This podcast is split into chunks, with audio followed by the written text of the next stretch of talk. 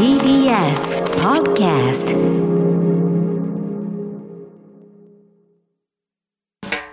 発信型ニュースプロジェク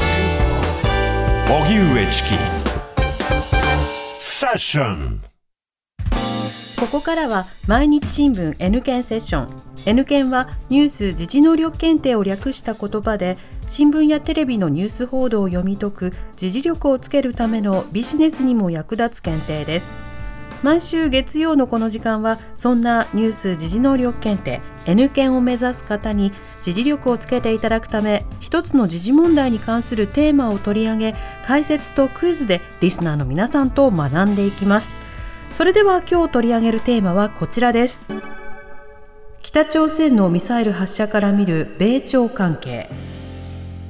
北朝鮮は先月25日、2発の弾道ミサイルを発射しました。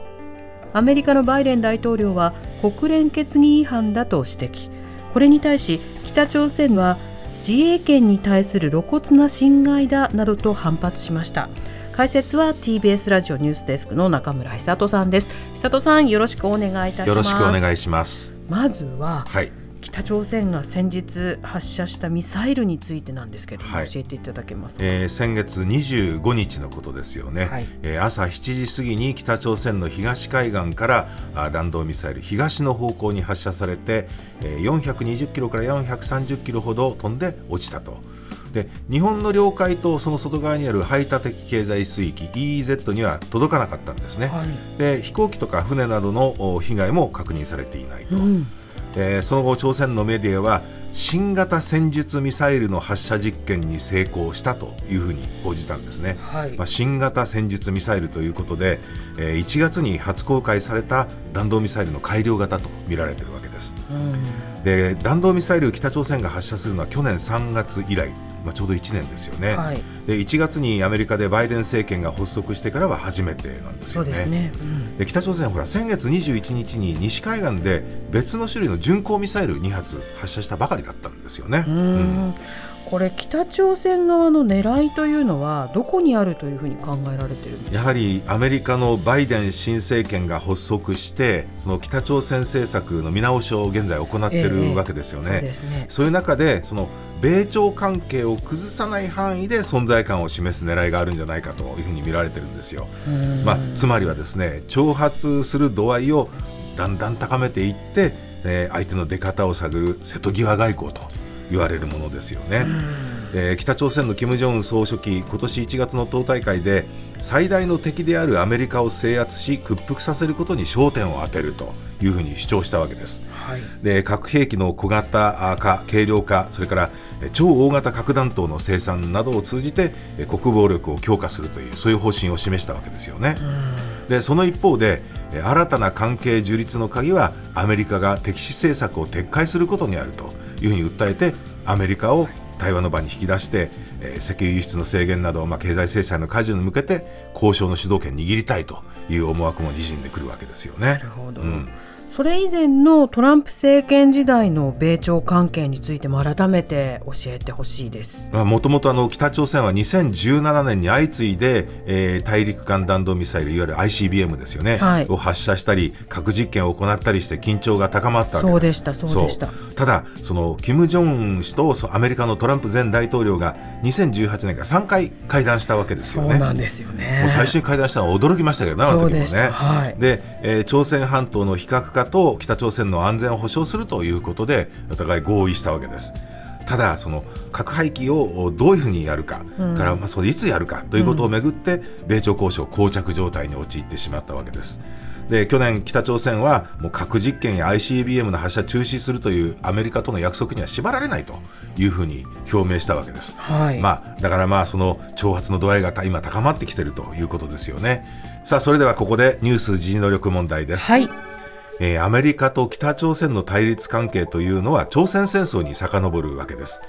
この朝鮮戦争について正しい説明を次に挙げる4つの中から1つ選んでください。1、朝鮮戦争は第二次世界大戦中に始まった。2、朝鮮戦争でアメリカは北朝鮮に核兵器を使用した。3、朝鮮戦争の平和協定は未だ結ばれていない。4、朝鮮戦争の終結と同時にアメリカと北朝鮮は国交を結んだ。さあ、ラジオをお聞きの皆さんもどうぞ一緒に考えてみてください。それではシンキングタイムスタートです。リスナーの皆さん、一緒に考えましょう。朝鮮戦争について正しい説明を次に挙げる4つの中から1つ選んでください。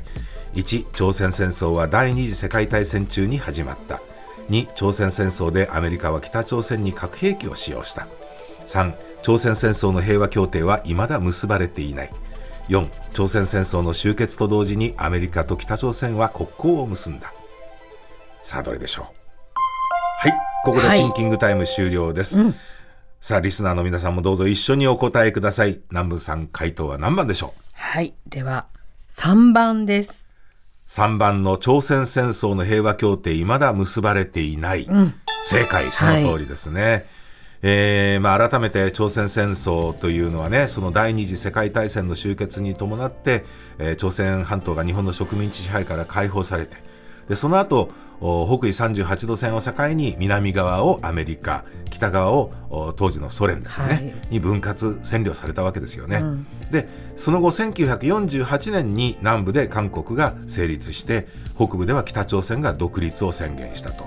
で冷戦下で高まった緊張で1950年に朝鮮戦争に発展していったということがあるわけですよね。で北朝鮮を中国やソ連が応援し、アメリカを中心とする国連軍が韓国を支援したということなんですね、でその後1953年には休戦協定が結ばれたんですけれども、終戦となる平和協定じゃないわけですよね。そうなんですね、休戦中なんですよね。そうなんですよ。だから法的には戦争は続いているということになるんですよね、はい。